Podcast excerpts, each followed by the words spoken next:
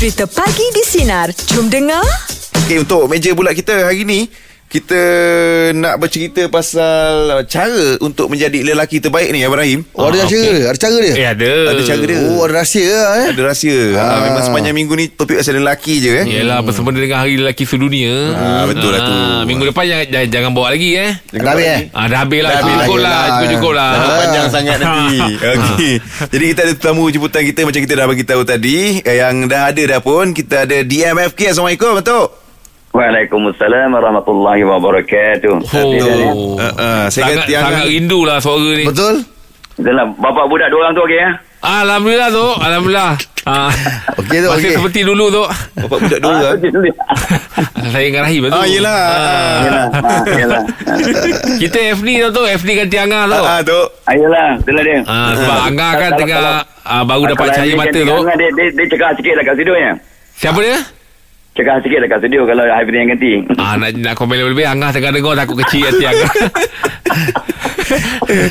Okey, Dato', kita nak cerita pasal... Angah, Angah, Angah jangan marah. Kita ah, gurau-gurau je. Angah tengah ah. dengar tu sambil menjambut tu. Angah kata, kita-kita je lah yang tahu tu. Dato', saya. Ah, ni, kita nak cerita pasal nak menjadi lelaki terbaik ni ceritanya ni kan. Allahuakbar. Ah, ah. Allahuakbar. Hmm. Macam, macam susah tu. Ha, macam tak betul. Nampak ciri-ciri tu kat, dekat sini ke? Tu? Ada. Kita semua ni Allah cipta dengan banyak kehebatan. Tapi itulah kadang-kadang kita terlepas pandang.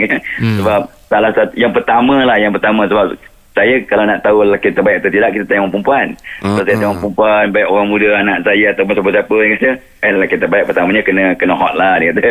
Kena hot. Uh, so macam Hafni ni masih hot lah yang dia. Ah, masih. Aku, ah. Dah, tak berapa hot lah dah. Ya. Dia suam, dia suam. Ah, dia suam tak? Dia suam.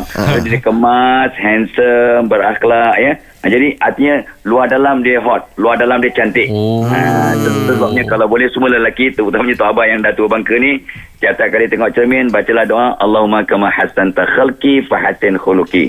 Ya Allah, supaya kau cantikkan wajahku, kau cantikkan akhlakku. Jadi luar dalam kita hot lah kata orang muda sekarang ya. Hmm. Ha, itu tu yang pertama lah. Yang hmm. pertama bila nak jadi lelaki yang bertanggungjawab, kita bertanggungjawab ataupun kita yang yang yang kata tu menawan, kita kena betulkan diri kita dulu ya, luar dalam dan istiqamah. Mm-hmm. Ha, itu yang pertamalah. Ha, yang lain tu kita bincang lepas tu. Ah itu dah tu. Ah. Topik oh. kita pagi ni menjadi lelaki terbaik untuk yeah. meja bulat mm. ha, bersama dengan D M F K kita ni pagi ni Tok. Mm. Uh-uh. Saya tersasul-sasul Tok bagi Tok. Betul tu. Jangan mahu bagi Tok. Ah ya jangan jangan. Tok, kita sambung lagi tanya Tok, nak tanya soalan ni, bagaimana sebenarnya bila seorang lelaki tu untuk menggalas tanggungjawab Tok? Ha, sebab kadang-kadang ada orang dah anggap kan orang lelaki ni bila dah berkahwin je baru bertanggungjawab. Kalau ah. bujang tak tu ah. Itu soalan tu penting lah. Sebab kita itu akhirnya apa nama, status wibawa ataupun nilai seorang lelaki bila dia bertanggungjawab. Itu sebabnya dalam Al-Quran pun kita selalu dipesan oleh para asatizah kita, um, Al-Rijalul Qawamuna Al-Lisah. Sesungguhnya lelaki itu Allah cipta untuk membimbing, memimpin, bertanggungjawab, menjaga orang perempuan. Ha, itu so tanggungjawab lelaki. Jadi dalam tanggungjawab tu ialah Tok Abang ni kita perhati perhati perhati perhati dia salah satu apa nama sifat tanggungjawab seorang lelaki. Pertamanya dia kena bijak dan matang. Artinya dia kena fikir. Sebenarnya lelaki-lelaki orang orang, orang tua-tua dah cakap lelaki-lelaki ni biasanya rambut pendek. Ya jap ingat jap ya. Rambut pendek akalnya panjang. Ah. Ha, ha, itu sebabnya kalau boleh jangan rambut panjang sangat nanti akal jadi pendek. Ha, ha, ha. So dia kena pintar buat apa nama awal bijak dan matang, pintar buat keputusan. Sebab orang perempuan ni uh, dia memang harapkan kita lah lelaki-lelaki memberikan panduan dan bimbingan. Tapi biasanya ni dia ikut pengertian saya, kajian saya yang berpuluh-puluh tahun dah hidup ni, bila kita sedang okay, tak ingat dalam muda bila bila bercinta tu lelaki-lelaki buat keputusan nak pergi dating mana ke, nak pergi makan ke, dia buat keputusan. Betul. Dah kahwin saja ah, saya abang ikut yang lah saya ikut yang lah saya ikut yang lah saya ikut yang lah ikut yang saja ah nak nak kau bang ala ikut yang je lah ikut you lah ikut you lah ikut you lah ikut you lah bukan you pandai mata tangan pun buatlah apa yang boleh. So itu yang kadang-kadang orang perempuan dia memang kadang tu sampai apa nama cumih, boring boring sampai tertekan macam lemah sebab semua dia kena buat keputusan. Oh. Ha, kena fikirkan.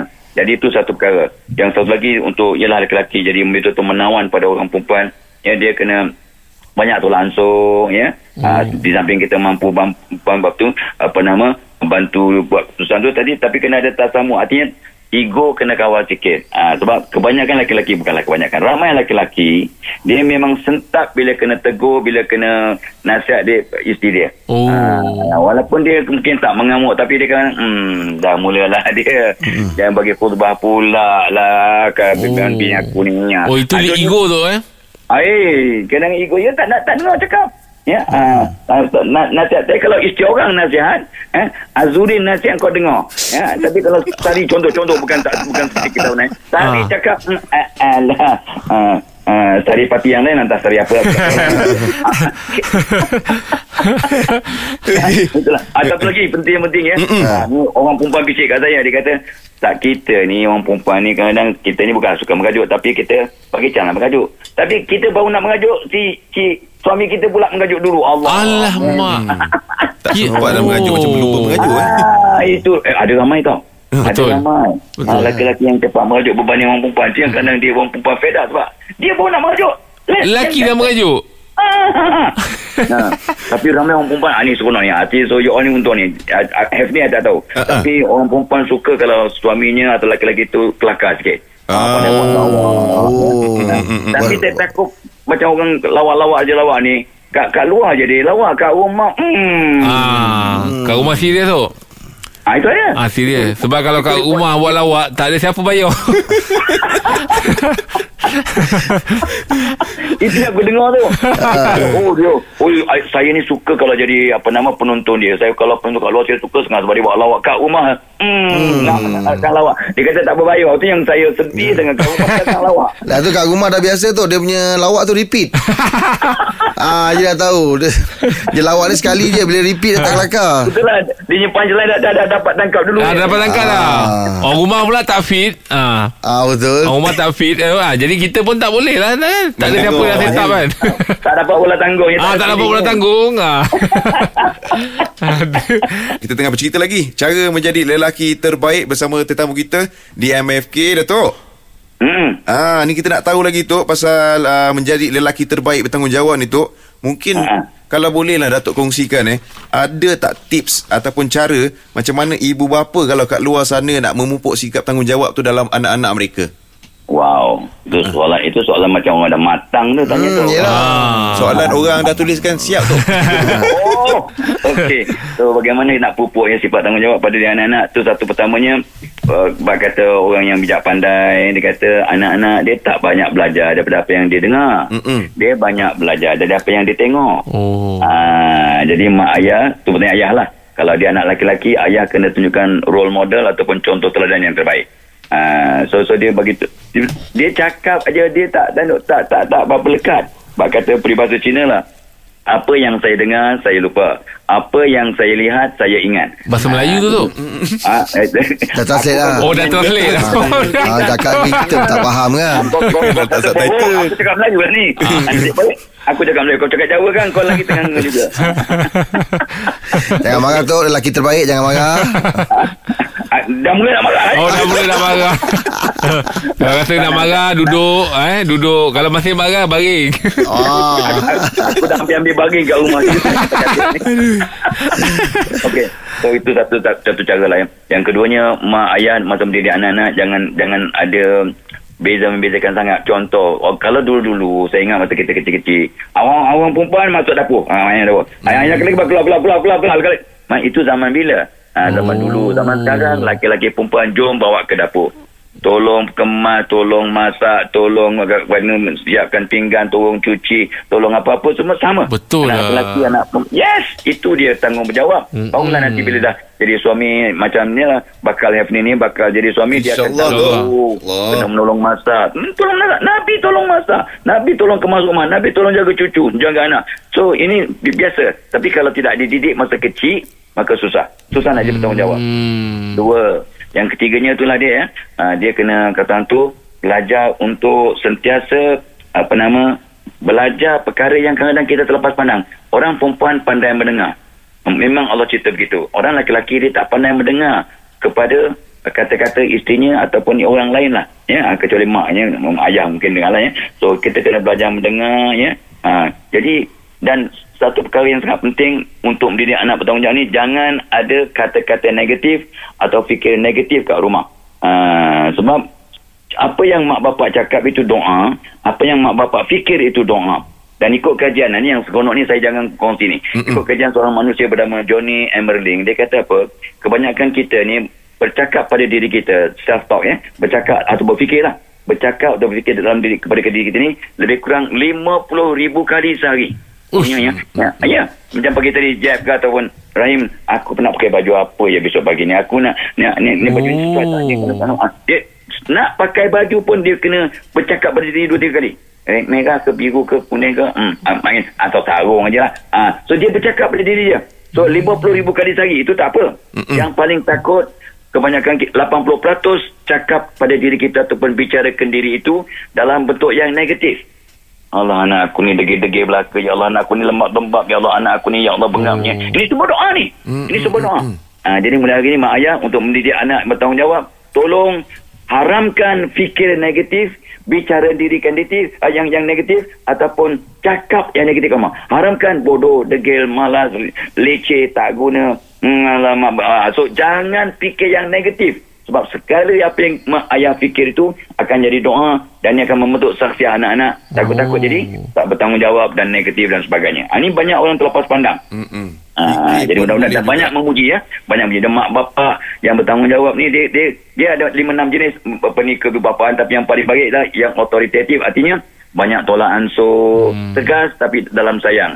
So, akhir, akhir, yang satu lagi yang saya nak, nak sebut untuk didik anak bertanggungjawab ialah didik anak lapan puluh peratus kaedah at-targhib, kasih sayang, hadiah, peluk, cium, puji, lapan puluh peratus. dua puluh peratus yes, marah, tegur, ya, uh, pada memberi hukuman yang sewajarnya, ya, tolong potong allowance ke ataupun grounded ke, tak boleh keluar rumah ke, tak boleh main gadget ke, uh, kalau dia buat nakal dan sebagainya. So lapan puluh peratus kaedah kasih sayang, hadiah, puji-pujian, ya, dan ganjaran. dua puluh peratus hukuman, teguran, ya, yang yang dapat mengingatkan dia untuk bertanggungjawab, insya-Allah. InsyaAllah hmm. tu ah, fikiran pun mengganggu juga, eh? Tak boleh yang negatif. Okey, topik meja pula kita hari ni, menjadi lelaki terbaik. Banyak kita belajar tadi, Datuk. Mm-hmm. Uh, uh, nak tahu orang cakap uh, sinopsis eh sinopsis pula kesimpulan, kesimpulan. Hmm. sinopsis tentang menjadi untuk jadi lelaki yang terbaik. uh, uh. So itulah, ya. So sebenarnya kalau sebagai kesimpulannya, kita jalankan beberapa T.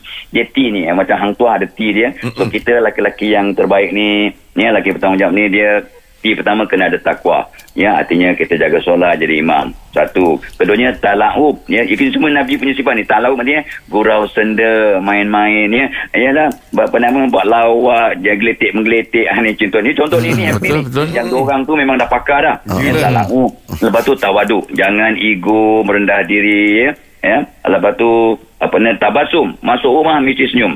Masih jom, ya. Lepas tu ta'awun, tolong menolong, tolong cuci, tolong kemas, tolong, ya, ta'awun, ya. Ha, lepas tu kita kena juga sentiasa bertawakal, ya. Kita apa pun kita berserah dan redha. Dan jangan lupa, ya, semua wanita tu memang memang apa nama suka suami yang tampan, ya. Seperti mana lelaki-lelaki suka isteri yang cun, so kena tampan, itu T juga tu. Kena tampan versus cun lah. Uh, dan kita kena bertolak ansur, ya, toleransi, insyaAllah. Semua titik, ya, yang yang kita kena ingatkan. Mudah-mudahan kita akan jadi manusia yang lebih seimbang dan mudah-mudahan akan menjadi orang yang pasangan kita sayang, ya, keluarga kita redha, yang bangga ada suami ataupun pasangan macam kita. Dan yang paling penting juga, bila orang sayang, maka Allah pun sayang. Sebab Nabi pesan, ya, bagaimana kita nak tahu Allah sayang kat kita? Allah akan kata kita orang baik kalau ramai orang kata kita baik. Apatah lagi hmm. kalau ahli keluarga kita kata kita baik. InsyaAllah Allah kata kita baik. InsyaAllah. Insya amin. Amin. Oh, Okey, okay, terima kasih, Datuk. Uh, tapi Datuk ada nak berkongsi juga satu benda lepas ni. Okey. Uh, dengan kita. Uh, tapi untuk kiranya untuk menjadi lelaki terbaik ni, topiknya tu kita dah dapat dah kesimpulannya. Dah dapat eh. dah. Ha. Ha. Ha. Ha. Kau boleh luar dalam lah dia ha. jadi baik. Akhlak ha. kita tu. Ha. Ha. Betul. So, okay. F ni dah okey, eh? Dah dapat saya, tip semua kan. Saya dah okey. Saya cuba salin tadi. Okey, harap-harap menjadi pilihan lah. Ini pilihan siapa kan? pilihan-pilihan gadi di luar sana lah. Okey, insyaAllah. InsyaAllah. Okey, terus saya pagi di sini. Keluarlah merantau dua minggu. Oh, macam duduk-duduk. Nak kena meni, meni ke? Keluar negara ke? Tak payah. Sini banyak. Sini lah, nanti kita jumpalah. eh. Masih lagi kita bersama dengan D M F K, Datuk. Ya, saya. Uh-huh. Ada perkongsian apa tu yang nak dikongsikan hari Jumaat ni? Aha, ini berkaitan dengan tajuk kita juga ya. Mm-mm. InsyaAllah pada dua puluh sembilan bulan sebelas nanti um, apa nama lebih kurang lebih kurang sepuluh hari lagi lah ya. Sembilan hari lagi Mm-mm. kita tuabah akan buat satu program yang berkaitan lah, iaitu menjadi pasangan terunggul kiriman Tuhan. Ah, kau oh. ah, nama, nama program tu ya, secara online ya. So pasangan terunggul kiriman Tuhan dua puluh sembilan November daripada sepuluh pagi sampai dua belas tiga puluh tengah hari. Tok-tok abang akan terangkanlah bagaimana nak mengenal diri, mengenal pasangan, bagaimana apa dia sifat-sifat yang dibenci oleh wanita atau lelaki, sifat yang disayangi oleh lelaki dan perempuan, dan akhirnya tok abang akan bagi lebih kurang dalam empat puluh lima tips ya, bagaimana nak jadi uh, membentuk pasangan yang bahagia dunia dan akhirat dengan doa-doa sekali, insyaAllah. So kalau apa siapa yang berminat, dan ramai dah dah, dah register ni seronok ni online ni ya, dua jam setengah cuma Uh, tak, tak, tak salah tobat R M tiga puluh sembilan ringgit untuk se- sepasang uh, oh. F N ni kalau seorang pun masih R M tiga puluh sembilan ringgit, tapi kalau untuk F N ni kita kita bagilah ya, apa ni mana macam percuma lah, sebab nanti kesian muka, ah, bantulah bantu tengok bantu, bantu, kesian muka ya muka Allah ya. Dapat um, ya. Orang belanja so, Jumaat ni hubungi WhatsApp saja pada Cik Ikin kosong satu tiga enam satu satu lima tiga enam satu. Cik Ikin ya, adik ni pun mencari pasangan juga ni. kosong satu tiga enam satu satu lima tiga enam satu. Ah, call live ni. Masalahnya ya. Datuk dah share kat sini, ramai orang try tu. Oh, ya. Banyak persaingan. Okey, boleh dapatkan dekat situ tu eh tiketnya tu. Insya-Allah. dua puluh sembilan ha. hari bulan sebelas. Uh, uh. Ha. Nanti Ikinnya ada sekali lah eh. InsyaAllah ada. Ikin nanti Ikin dia. Okey tu, terima kasih tu. Terima kasih, terima kasih. Terima kasih. Kau lah try call Ikin tu. Kau bagi tahu kat radio. Ah yelah, kau bagi tahu kat F N kau advantage lah, sebab dapat restu daripada Datuk. Ah betul. Ah itu je pakai tiket Datuk. Boleh lah, boleh. Kira dua puluh sembilan nanti kita tengok dulu lah. dua puluh sembilan bulan nanti kita tengok dulu Ikin tu ada ke tidak dalam video Datuk tu. Dengarkan Pagi di Sinar bersama Jeb, Rahim dan Angah.